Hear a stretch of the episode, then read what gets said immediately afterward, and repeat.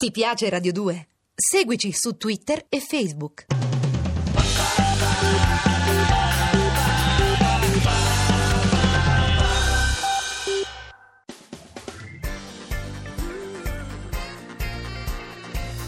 Radio 2 è davvero imbarazzata nel presentare Così parlò Zap Mangusta, storia della filosofia liofilizzata in pillole per uso strettamente personale.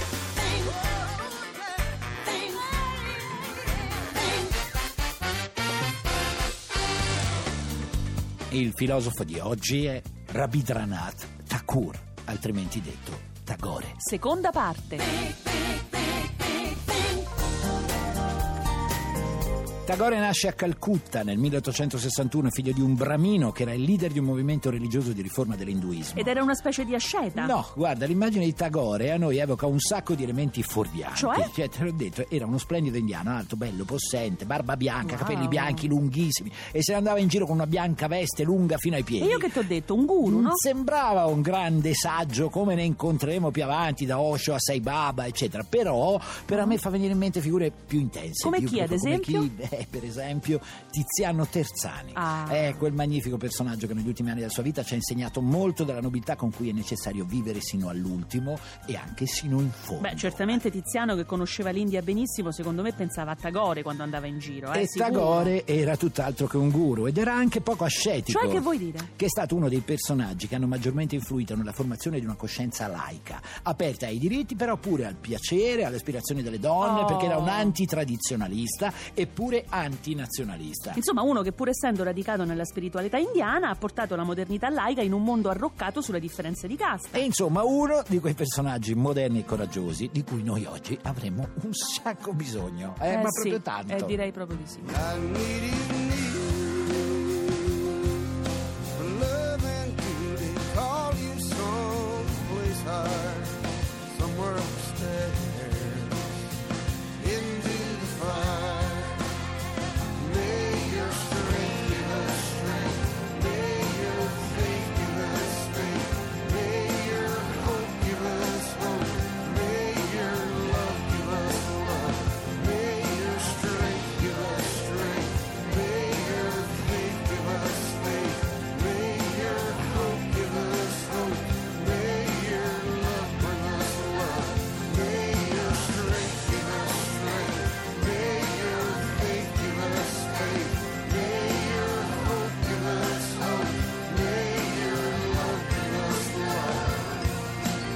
Pensa Tixi che Tagore fonda una sua scuola in un paesino a 100 km da Calcutta. Addirittura una scuola? Sì, sì, in cui poter realizzare tutti quelli che erano i suoi ideali pedagogici. Bello, e che tipo di scuola era? Ah, una scuola in cui gli alunni vivevano lontano dalla città, immediato contatto con la natura. Alla faccia della Gelmini. Un po' come aveva fatto Epicuro millenni prima con il suo giardino che Sì. era costruito fuori dalla città di Atene. Ok, e che tipo di lezioni faceva? Eh beh, le sue lezioni consistevano più che altro in conversazioni libere su tutti gli argomenti della vita. Beh, un po' come facciamo noi, Mangusta.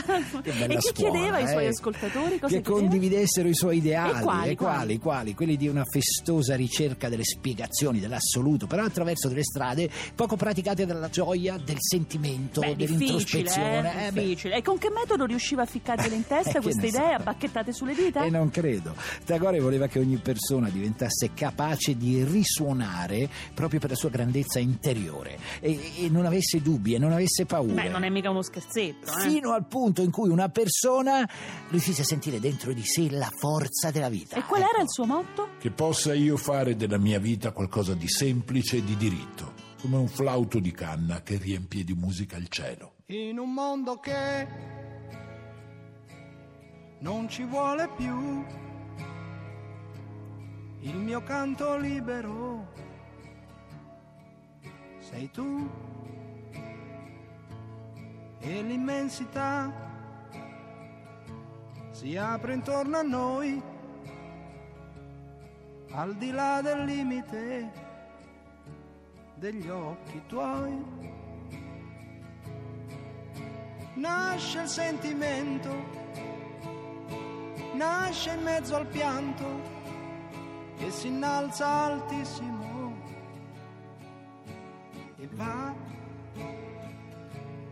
insomma, per capirci, Tixi, secondo Tagore, il mondo così com'è è un riflesso dell'armonia dell'universo. Sì, alla faccia dell'armonia, ma dove la vedi tutta l'armonia? Vabbè, dai? per lui un filosofo così come un artista non deve far altro che registrare l'armonia delle cose, deve cercare di farla risuonare nelle proprie azioni nelle proprie opere. Ma di quale armonia parli, Mangusta? Ma ti guardi in giro, ma vedi armonia tu, scusa? Beh, eh? proprio questa era una delle differenze che Tagore aveva con Gandhi, Eh. perché il Mahatma il mondo voleva cambiarlo e in Eh, meglio. direi, ecco. aveva anche una precisa idea politica, Ma no? Tagore, te l'ho detto, ha uno spirito diverso Mm. e allora tu puoi scegliere se preferire il mondo di Gandhi oppure quello di Tagore. Vabbè, allora cerchiamo di capire che dice Tagore? Le immagini di Tagore richiamano a una natura molto matriarcale, il Sì. sole che riscalda, alberi antichi dai nomi esotici, fiori di tutti i colori intrecciati a formare ghirlande. Capirai, è proprio il mondo in cui viviamo tutti i giorni, praticamente. Eh, ma eh, lui dice forse siamo così infelici Mm. proprio perché quel mondo non lo frequentiamo più. Ah, dice? Ecco, per lui la natura è come un essere vivente,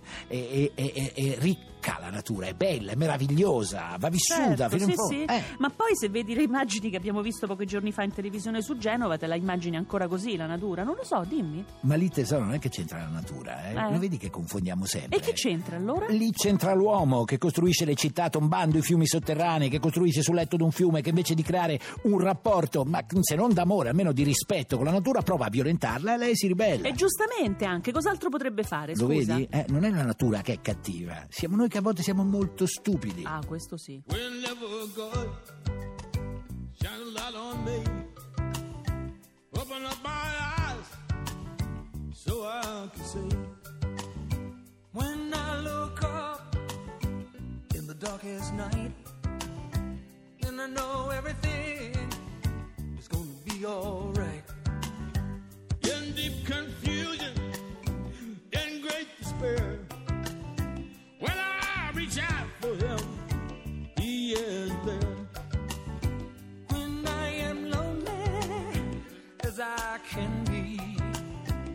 I know that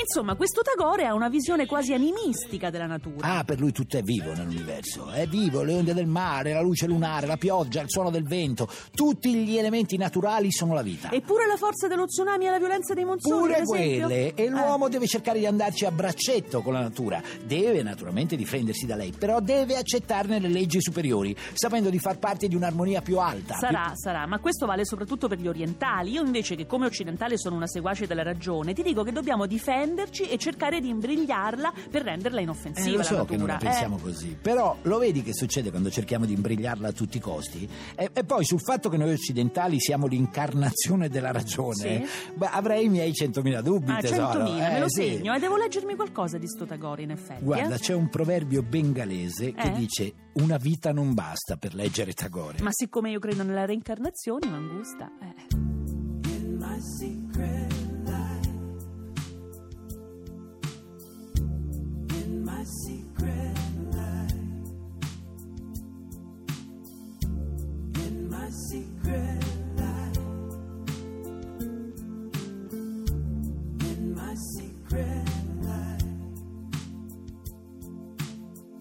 I saw you this morning. You were moving so fast. Can't seem to loosen my grip on the path. And I miss you so much. There's no one in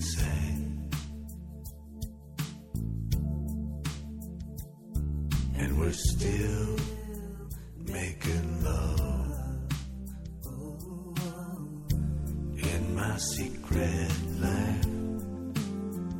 Beh, Tixi, sai, allora gli scritti di Tagore servono soprattutto per il dibattito tra chi vuole tornare a un'India tradizionale induista e chi invece desidera un'India più, più laica, più, più moderna. Beh, più- anche da noi ogni tanto si parla di queste Sì, cose, no? però il dibattito sulla laicità da noi viene un po' provincializzato dalla Lega. Beh, ogni tanto quella- ne parla anche la sinistra. Che non sempre però lo affronta con uno spirito umanista, internazionalista. Mentre in mentre India, invece? Tagore si fa il fiere di queste idee. E perché da noi si fa fatica, scusa? Beh, forse da noi è mancato l'umanesimo di figure popolari popolari anche alte come Tagore, mancata la loro passione politica, la loro passione letteraria. Come per esempio? Come per esempio la capacità di trascendere i fatti di casa nostra Sì. e diventare invece cantori di un punto di vista universale. E poi figurati, lui era un musicista. Per questo me lo paragonavi a De André. Sì, la sua capacità di raccontare l'amore facendo politica nell'epoca del passaggio che c'è tra la tradizione e la modernità. Beh, però l'Italia, se vogliamo, è il paese dell'amore per eccellenza. Sì, no? va bene, ma non, non abbiamo nemmeno un grande romanziere moderno che abbia scritto una profonda storia d'amore. Ma no, dai che ce E l'abbiamo. chi? Fai e i il nomi? Manzoni? Eh, Manzoni, andiamo con i suoi pupazzetti di Renzo e Lucia. Gabriele D'Annunzio? Ma dai, con quella decadenza esasperata. Leopardi. Grande, lui grande, però e lui bisogna ammettere che c'è un'assenza totale di analisi dell'amore. Vabbè, ma in politica E però... in politica chi? Vai, Mazzini, Togliatti, Andreotti, Berlusconi. Vabbè, ho capito, ho capito. Allora- A che ora parte il primo aereo per Calcutta? Eh Scusa, no, Mangusta? tesoro, il fatto è che a Calcutta Eh? Tagore non c'è più. Eh no. Adesso Calcutta è il più grande centro di esperti di tecnologia digitale. E vedi, allora- il mondo cambia. E allora vabbè, allora E noi ci vediamo domani. domani alle 15 come sempre su Radio 2. Nel frattempo belle teste. Godetevi la vita.